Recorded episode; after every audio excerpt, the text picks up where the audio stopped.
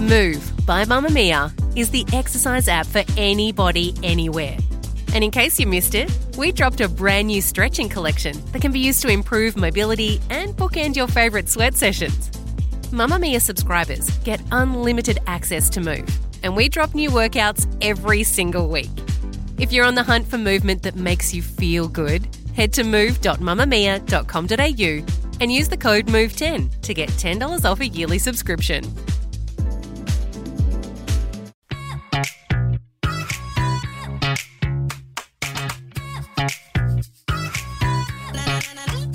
From Mamamia, welcome to The Spill, your snackable daily podcast for your pop culture fix. I'm Laura Brodnik, the entertainment editor at Mamamia. And I'm Kee Reece. I work at Social Squad, Mamamia's in house social media agency.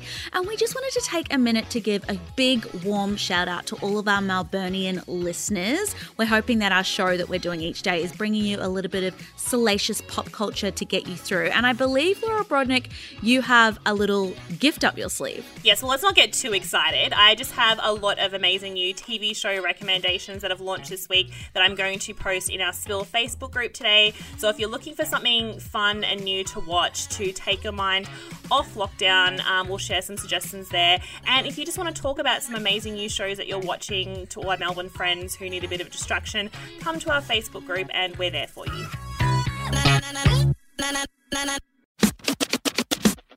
I have news. What's the hot gossip? I want more headlines. What you need to know today, the biggest entertainment headlines that are coming through, just as we did that deep dive on Ellen DeGeneres and the allegedly toxic work culture of The Ellen Show, we came out and said absolutely no celebrities had said anything, and the very next day, the floodgates opened. Yes, so Katy Perry was the first celebrity to break ranks, and once she posted her public support of Ellen, a lot of other celebs followed. So Katy Perry kicked off by saying, I know I can't speak for anyone else's experience besides my own, but I want to acknowledge that I've only ever had positive takeaways from my time with Ellen and on The Ellen Show. I think we have all witnessed the light and continued fight for equality that she has brought to the world through her platform for decades. And she finished off by saying, Sending you love and a hug, my friend Ellen. The other interesting one was Kevin Hart, comedian Kevin Hart, just coming out and tweeting that she's always shown love for his family. And I'm kind of like, there wasn't ever really an issue about her not being nice to guests. So, although this is very great and we're very glad that they've finally come out and, you know, supporting their friend being Ellen, there's still a lot going on behind the scenes. Yeah, and that's exactly the kind of train of thought that so many people have picked up on looking at all these celebrity statements about Ellen DeGeneres and the Ellen show coming out is that the question was never is she a great person? It's the fact that the staff who work on this show are saying that the overall working environment that they are in is a toxic and unsafe culture. And I think this kind of discrepancy between what's being said was really highlighted in a tweet that Ashton Kutcher sent, where he said, I haven't spoken with The Ellen Show and can only speak from my own experience. She and her team have only treated me and my team with kindness and respect. She never pandered to celebrity, which I always saw as refreshingly honest. When things aren't right, she handles it and fixes it, which is a sentiment that lot of other stars like Jerry O'Connell shared.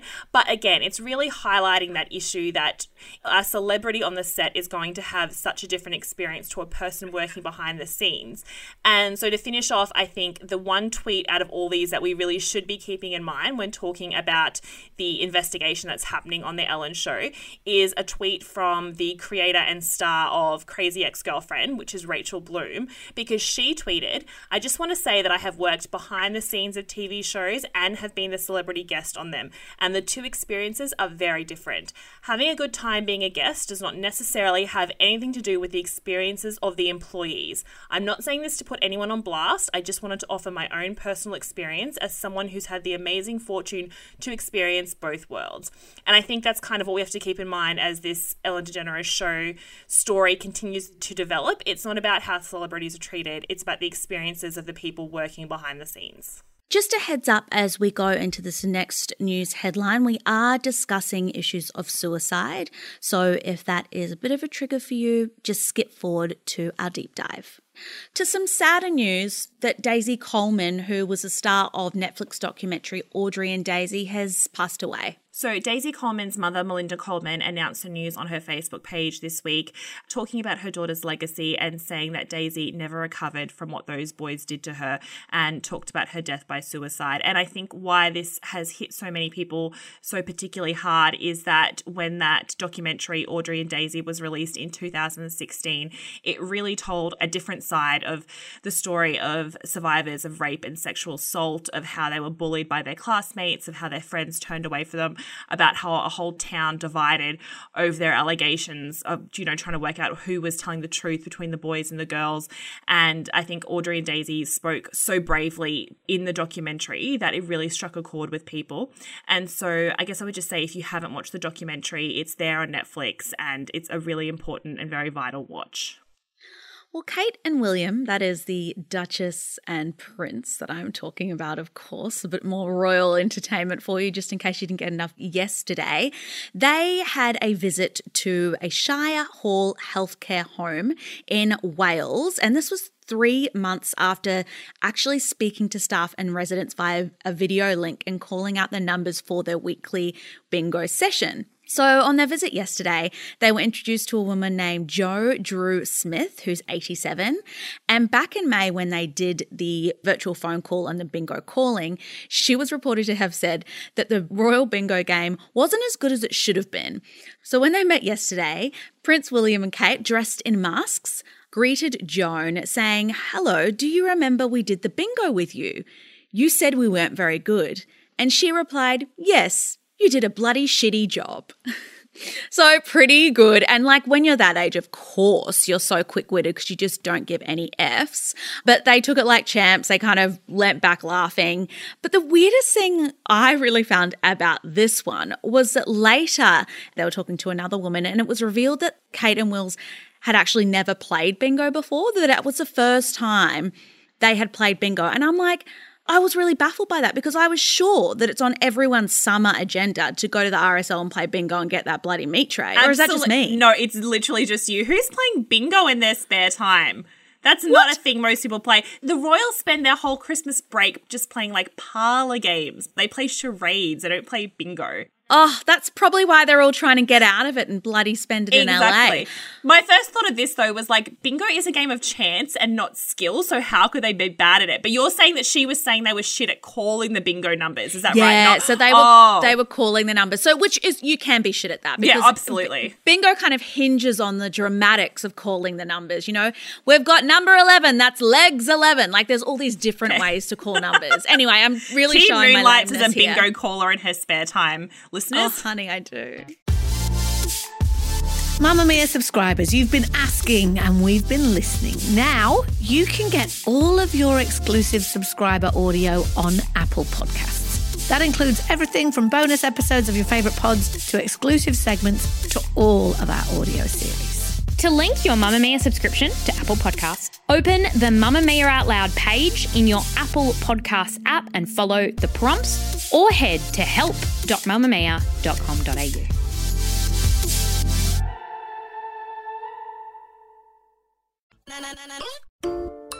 Grey's Anatomy star Ellen Pompeo was a guest on Jemele Hill's podcast this week, and in the interview, they discussed what it's like playing the iconic character of Meredith Grey for the past 15 years and why she stuck it out for so long, and also why she's been so vocal about speaking up for women and people of colour in Hollywood.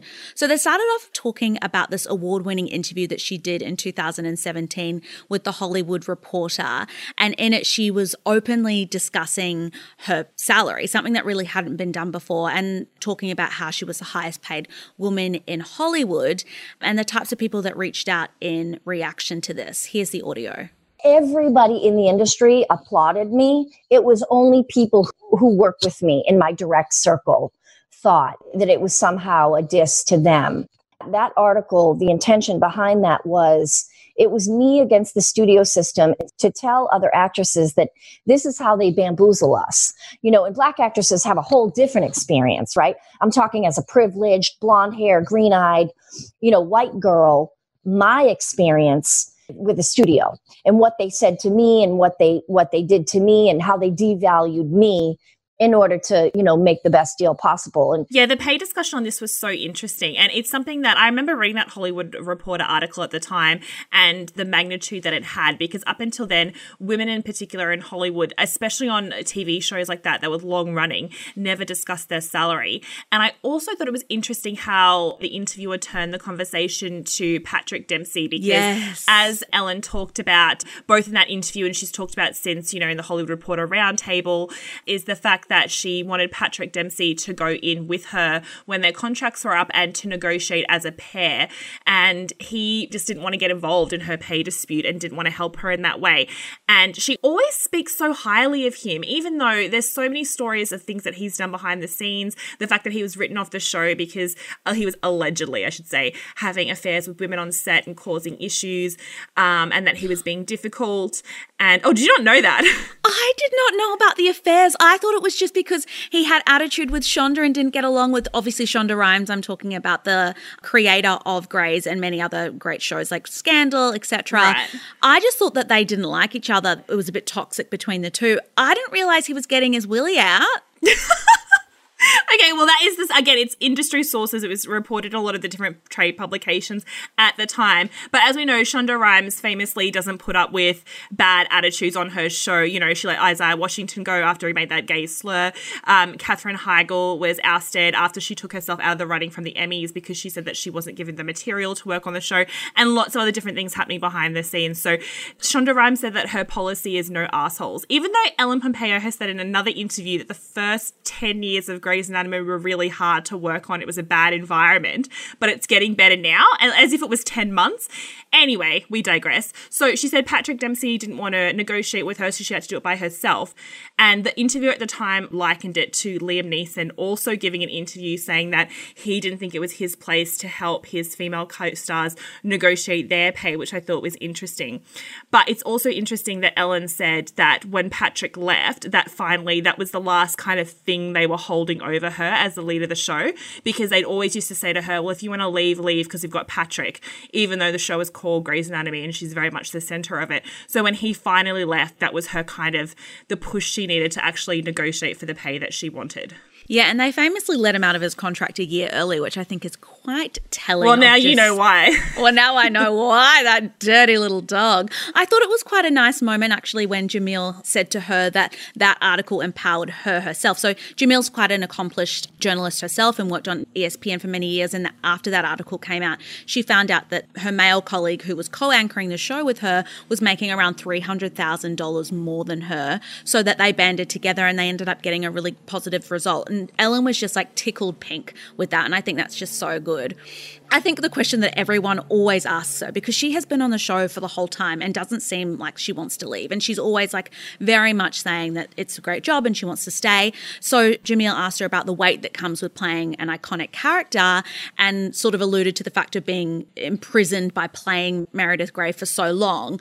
And because the character has just become such an iconic person on our TV screens, that perhaps people wouldn't be able to differentiate her should she go on to do something else afterwards. But she had a really good response to this in her decision to kind of staying on Grey's and some really interesting comments about acting. you know, for me personally, a healthy home life was, you know, more important than a career. And so I made a decision to make money and not not chase creative acting roles. I, I don't like chasing anything ever. And acting to me, in my experience, was a lot of chasing. I think I, I still do it from a place of I'm I'm never that thirsty because I'm financially set.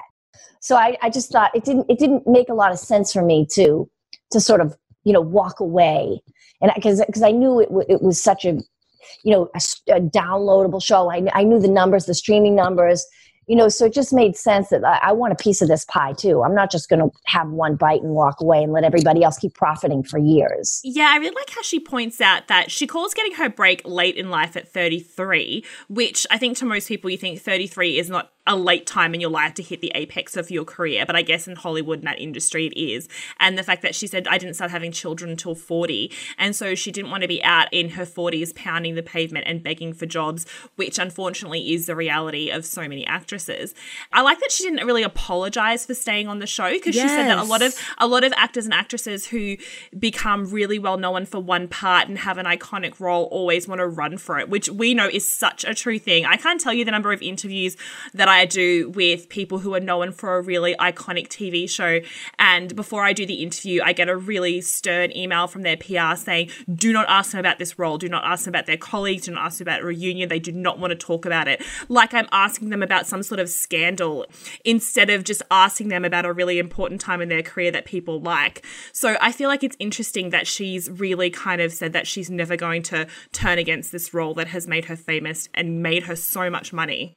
Yeah, and that's what I really liked about it too. She saw the streaming numbers that were coming in for Grey's and she could see all the people around her getting rich. And she was like, Well, I want a piece of that pie. Like, I want to be set up. And luckily, you know, she has that job security and it affords her to be able to spend time with her children, but also be on a on a show that still crushes ratings, you know, week on week. And and I love it. And I know anyone that still watches it really does love it. Something that you and I have really talked about is like how shows are going to broach the depiction of COVID. And because it is a medical show, they can't really not talk about it. So she asked a question, and I thought her answer was perfect and something I hadn't even really thought about before. You know, I think there's a real opportunity for storytelling. I don't think we have to be in the midst of COVID because, again, that's going to present challenges because we can't have many people on set. But like the blessing is we get to wear PPE and we can do our show all covered up, which is incredible. I mean, yeah, if they're going to give you the PPE to wear on screen to play the role, it kind of makes it a safe working environment and you're accurately depicting what's going on in real life. Exactly. It makes so much sense. It also makes you think uh, kind of towards the beginning of the pandemic where a lot of the medical shows, I think Grey's Anatomy did it too, donated because they have all real medical equipment and there was yes. such a shortage of PPE and masks and they donated it all to first responders and people who are working on the front lines. So yeah, it really is a case of the real world and our entertainment world really really meshing together in that case. Well, it's a fantastic interview. We'll link it in our show notes. She goes on to say a lot of great things about tackling police brutality and systemic racism as the wife of a black man and raising black kids. So, 10 out of 10, listen. We'll link it in our show notes for you. And if you are in the mood for a Grey's Anatomy binge after watching that, you can go and watch most of the seasons on Stan. Well, thank you so much for listening to the show today. We hope you're having a swell week, and we only have one more day left until the weekend, so get excited for that. And if you haven't already, why don't you go and tell us what you think of the brand new format of the show? I've seen some of your reviews over there, and we thank you so much. So pop on to wherever you listen to your podcast and give us whatever rating you want and whatever lovely or hateful message you want to leave for us. This episode of The Spill was produced by Rach Hart. We'll see you on mamamia.com.au. Bye. Bye.